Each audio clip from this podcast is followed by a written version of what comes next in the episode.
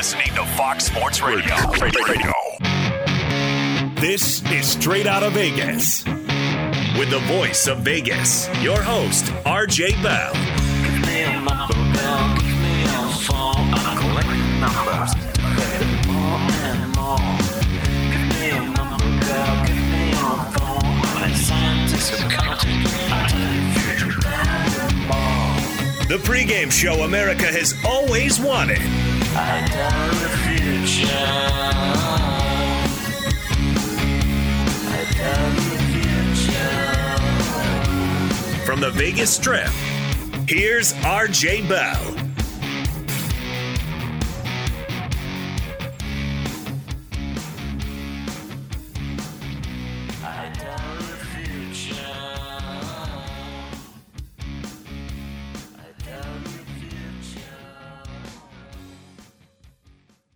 Always good to be here, RJ. And yes, on a day in which we have the Western Conference side of things already sorted out in the NBA playoffs, and we await a pivotal Game 5 coming up later on tonight. What is the Vegas lead here on this Thursday? Certainly the Suns. And to me, what is the key story is Chris Paul and the celebration, but the job's not done yet. Yeah, it was Chris Paul, a monster performance last night in his old stomping grounds in LA at Staples Center against the Clippers as the Phoenix Suns get a 130-103 rout of LA. Phoenix moves on to the NBA Finals to represent the Western Conference. Okay, so let's think. Stockton and Malone, these were two players that had a storied career, had not won a title late in their career. They play the Bulls 2 straight years and lose both of them. Malone went on to be with the Lakers when they got swept, I think it was against the Pistons, never got a title. Barkley, another guy that is famous for not having, another great who's famous for not having a title. Barkley made it against Jordan with the Suns, lost, and here we are. Jonas, it strikes me that I've never heard someone say, yeah, that guy never won a title, but he got to one title game, title series, and thus, you know, he's in the club. Yeah. And my point would be, if Chris Paul doesn't win this next round, all of this is pretty meaningless to his legacy. What do you think? I mean, same thing, you know, with Gary Payton. I mean, he was, before he ended up winning a title with the Miami Heat, that was way later in his career. But Gary Payton was always considered, you know, if not the best, one of the best point guards in the NBA. And he got Seattle to the finals with George Karl and those teams against Michael Jordan. But there was always that look at him that, well, you know, he's not an NBA champion. It wasn't until way later that he ended up grabbing one late in his career. In fact, I would make the case amongst those who are famous for not winning it, I don't know, I can't think of any offhand who didn't at least make a title game or a title series. By the way, that 2004 Lakers loss, it was in 5. Some would call it a gentleman's sweep, but no, let's say 5.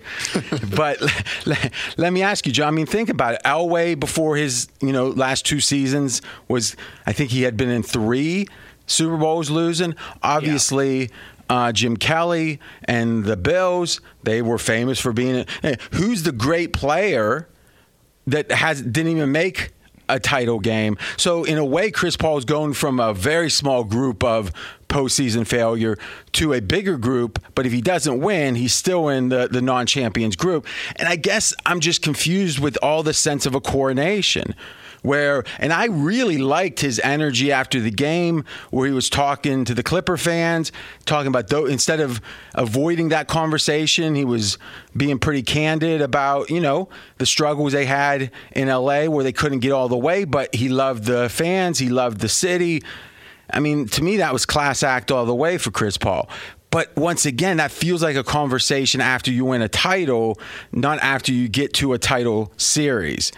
Closing thoughts on that one. Yeah, there was a lot of celebration, and I don't know if that was sort of a passive-aggressive way of him taking a shot at the Clippers. He was not... Oh, you thought? It felt very genuine to me. Yeah, he was not well-liked by a lot of people in L.A. I know that from talking to some people that, you know, just... But isn't he famous for not being well-liked in general, and the rationale being he's very demanding, and that to some degree... you know, it's a trade-off with him, that he's going to be the kind of guy that can come in to Phoenix, take a team that hadn't made the playoffs, I think, for 7 years, and get them to a title round. That's the kind of guy that breaks a few eggs, to quote Nicholson, when he makes an omelet. Yeah, or did it go beyond that? I mean, I had just heard that there's a little bit of a, teacher's pet type feel. You know, like one of those. That's how teammates had looked at him. But he was fantastic last night. And it does feel, though, like this is already being grooved to where we're starting to talk about this is the playoff run of Chris Paul. And that's sort of the storyline that we're going to go with. You know, can Chris Paul finally do it and finally get it done? But I'm with you. If, you know, he ends up in the NBA Finals against a less than 100% Atlanta Hawks team or Milwaukee Bucks team and he loses, I think that's got to be part of the conversation about his shortcomings, you know, maybe the lead part of the conversation based on all the injury luck they've had on the run so far. Or maybe it's that Chris Paul had a certain approach early in his career. It had a lot of redeeming qualities to it, but it was imperfect, and it maybe was a hindrance to success, net. But then later in his career, he evolved. I don't know.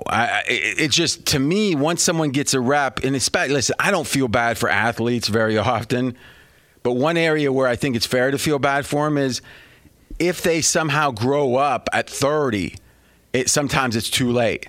For most people, you grow up at 30, it's like, yeah, I see that dude with the two kids and the good father. Yeah, he had a wild 20s. No one ever indicts that person for that. But if you're a Des Bryant, and I mean, we can go up and down the list, you have some peccadillos, you have some, human imperfections that probably are accentuated by being privileged in a way of, being a great athlete and being accommodated. I think it's fair to say great athletes, even at a young age, are accommodated. And thus, if you're not, I've often said the hardest thing there is to do is to be honest about your own failings and improve them. The impossible thing to do is to improve things when you're not required to. If it's just a choice, humans are going to choose the easier route almost always. But an athlete that's forced to choose, sometimes they grow up. Oftentimes that's in their early 30s, and oftentimes that's too late.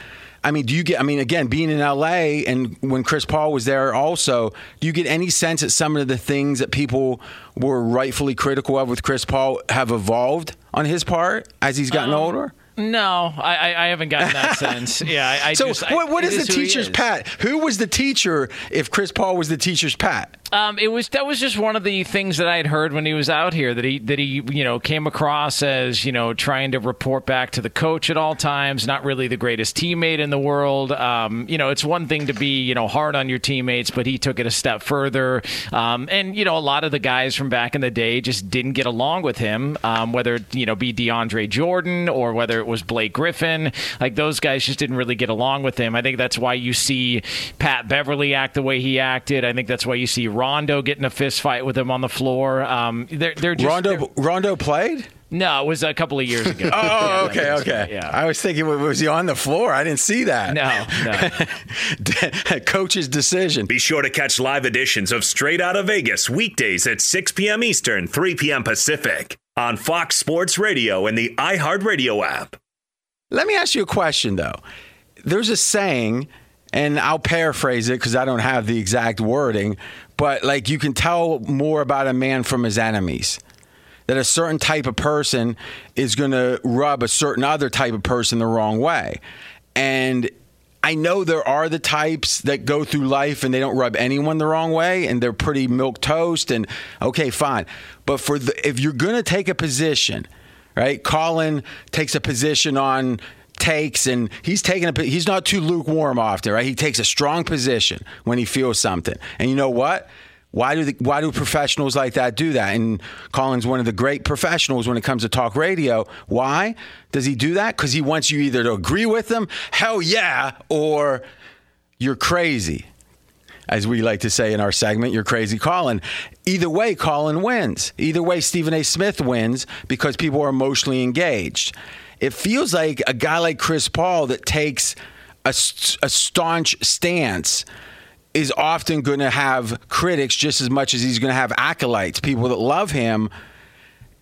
If we go down the list of DeAndre Jordan, Blake Griffin, Rondo, let's throw that to the side because Rondo's a high-level basketball guy intellectually. Who knows what that was about? But with his teammates, it strikes me that those are players that as the years have passed, Chris Paul looks a lot better than them in regards to the how his habits and his worldview allowed him to proceed in his career versus the other two. I don't think I'd want to be on DeAndre Jordan's side against Chris Paul in an argument. Doesn't it seem like maybe we're damning him because he's got critics? But looking at the critics, I'm not sure that it's that damning. Yeah, I mean, I don't know the guy. I'm just saying what I had heard from when he was playing. Yeah, that's why I'm having the conversation. I mean, yeah, and again, being in the city gives you insight. Yeah, no, and I just think that he came across to certain people as being a little bit over the top when it was hard on his teammates, and players just didn't respond well to that. And whether that's, an indictment on them being too sensitive or an indictment on him being, too negative or too aggressive with them, it just didn't go over real well, which is why there was a feeling last night of, while people were celebrating Chris Paul and sort of damning Pat Beverley for the way that he acted, you just wondered what was done during the course of the game from Chris Paul when it came to his actions, his comments that he made towards those players. That's Jonas Knox. I'm RJ Bell. We are straight out of Vegas. Chris Paul certainly had a heck of a game, and we liked the Clippers in the second half as a pizza bet. Well, no pizza tonight on that money. 41 points from Paul, 41, and 67% from the field. 88% from three. Whew. Now, what's fascinating is how much of a favorite right now of any one team the Suns are, because you've got a toss-up type series with the Hawks and the Bucks. Thus, even if one of them would be favored over Phoenix, Atlanta certainly would not be favored over Phoenix. The Bucks, if Giannis was back, looks like they would be. But right now, the Suns are the favorite to win the NBA title. Be sure to catch live editions of Straight Outta Vegas weekdays at 6 p.m. Eastern, 3 p.m. Pacific. Hey, what's up, everybody? It's me, three-time Pro Bowler LeVar Arrington, and I couldn't be more excited to announce a new podcast called Up On Game. What is Up On Game, you ask? Along with my fellow Pro Bowler TJ Hushmanzada and Super Bowl champion, yep, that's right, Plexico Burris. You can only name a show with that type of talent on it. Up On Game. We're going to be sharing our real-life experiences loaded with teachable moments. Listen to Up On Game with me, LeVar Arrington, TJ Hushmanzada, and Plexico Burris on the iHeartRadio app, Apple Podcasts, or wherever you get your podcast from. So, RJ, the Phoenix Suns are on to the NBA Finals after a 130-103 win over the LA Clippers at Staples Center last night. Phoenix takes that series in 6 games. Okay, Phoenix Suns entered the playoffs as the 7th favorite to win it out of 16 teams. So the second best record in the NBA, I think, if I'm not mistaken. I think they had it over Philly, but they had the second best in the West for sure, the Suns. And they were seventh coming in at 18-1. Now, when they were down to the Lakers, down 2-1, they were 50-1. 50-1 on the Suns, went down to the Lakers, and then they actually hit even money after Game 1 of the Atlanta. Once Atlanta beat Milwaukee, at that moment, Phoenix became even money, and now they're minus 200. 200. So no matter. Now, here's the thing you got to keep in mind. That's assuming there's some chance of Atlanta playing them, and they'd be a certain favorite over Atlanta. And then there's a chance of Milwaukee playing them, and they'd be a certain favorite over Milwaukee if Giannis was out. If Giannis played, it'd be another scenario. So really, there's 3 possibilities here. Suns play the Hawks. Suns play Milwaukee without Giannis. Suns play Milwaukee with Giannis. Now, what we know for sure is the Hawks without or with Trae Young and without Giannis on the Bucks, they're considered to be about even teams. So if you actually look at the series odds right now between Atlanta and Milwaukee, it's Milwaukee -3, or check that, -136. So $136 wins you 100. So there's slight favorites.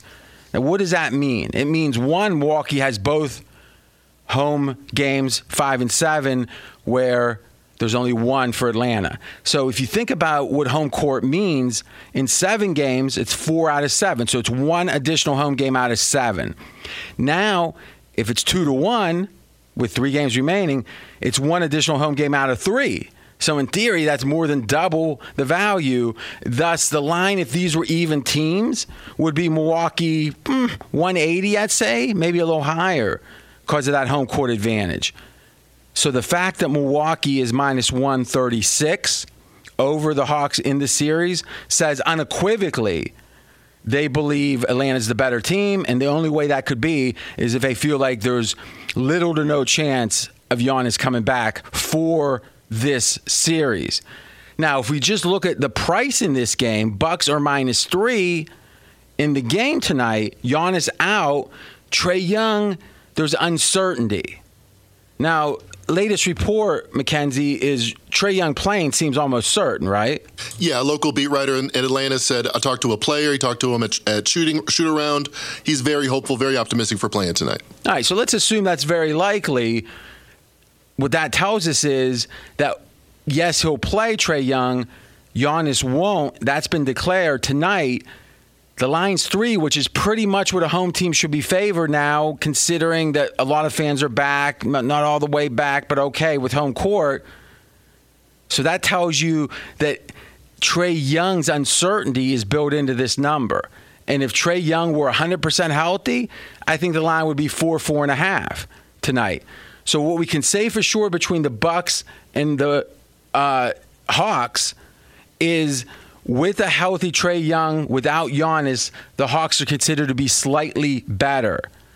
But if Trae Young's banged up like he is, they're even. And obviously, if Giannis was back, the Bucks are better.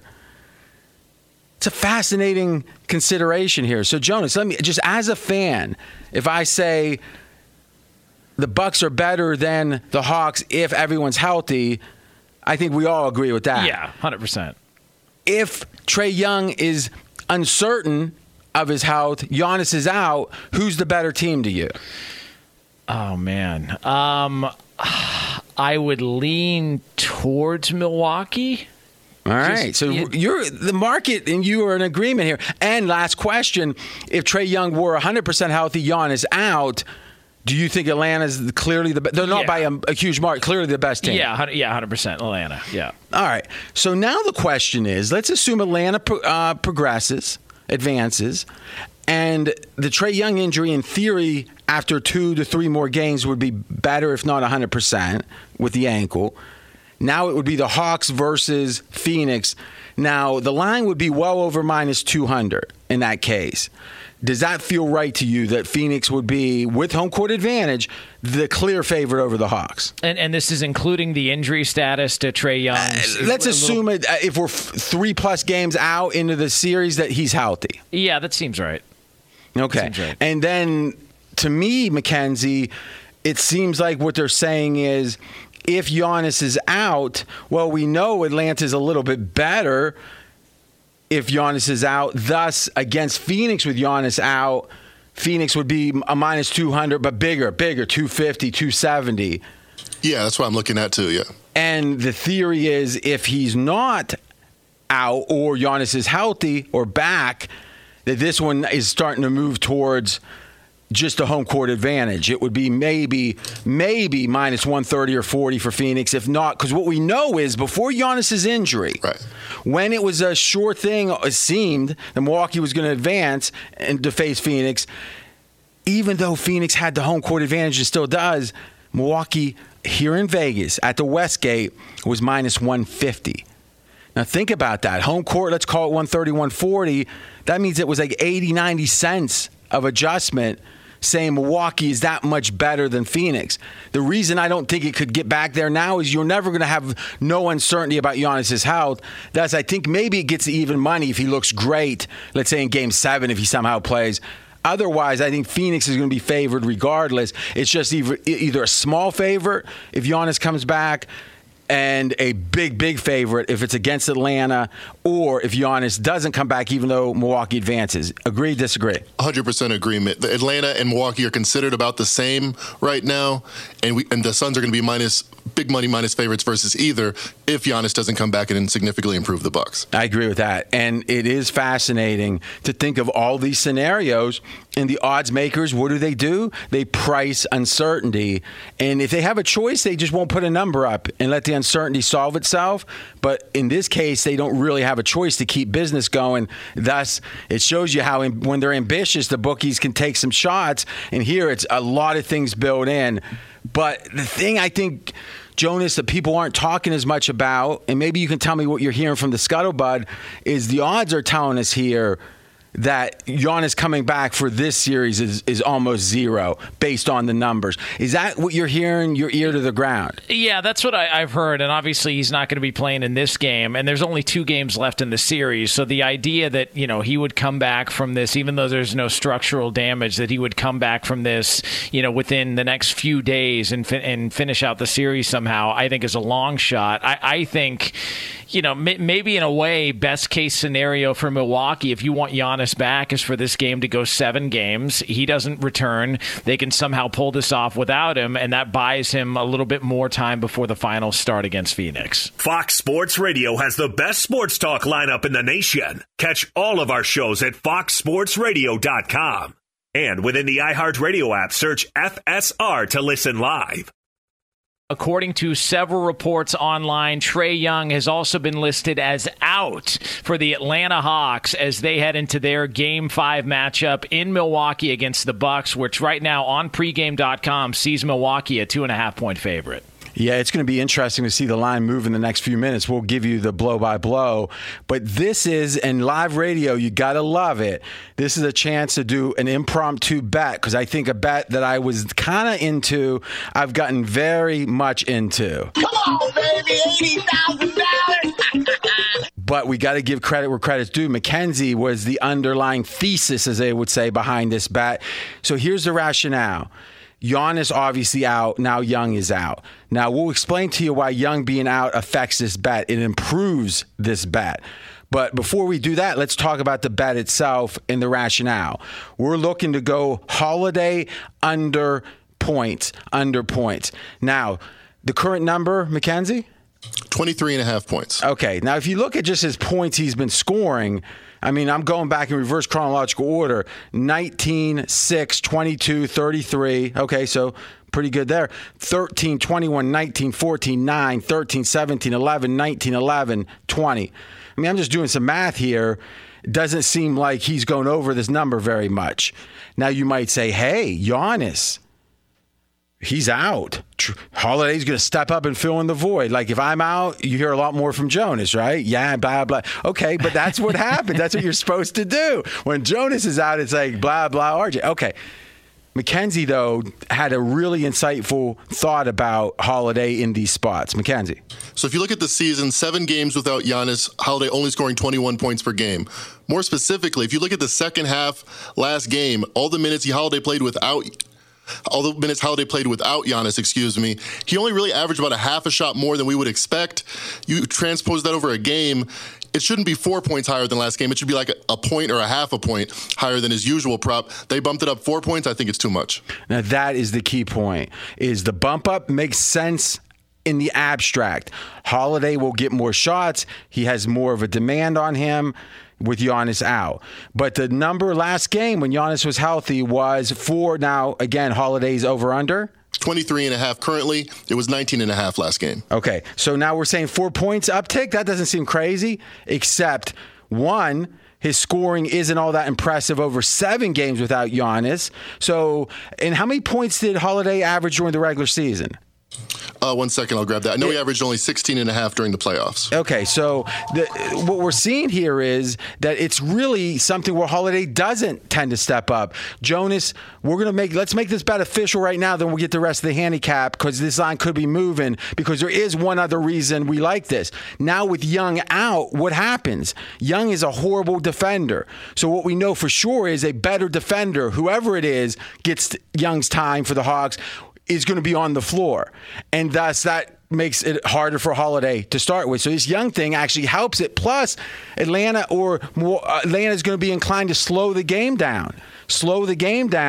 And if so, there's going to be less scoring for everybody. Jonas, what's your general thought on the rationale behind this? No, it makes a lot of sense, especially the better defensive player as the replacement for Trae Young, which would make things a little bit more difficult. I also think it's worth pointing out here, we've been doing Straight Out of Vegas going on 3 years now. We've seen lines that have moved live on the air.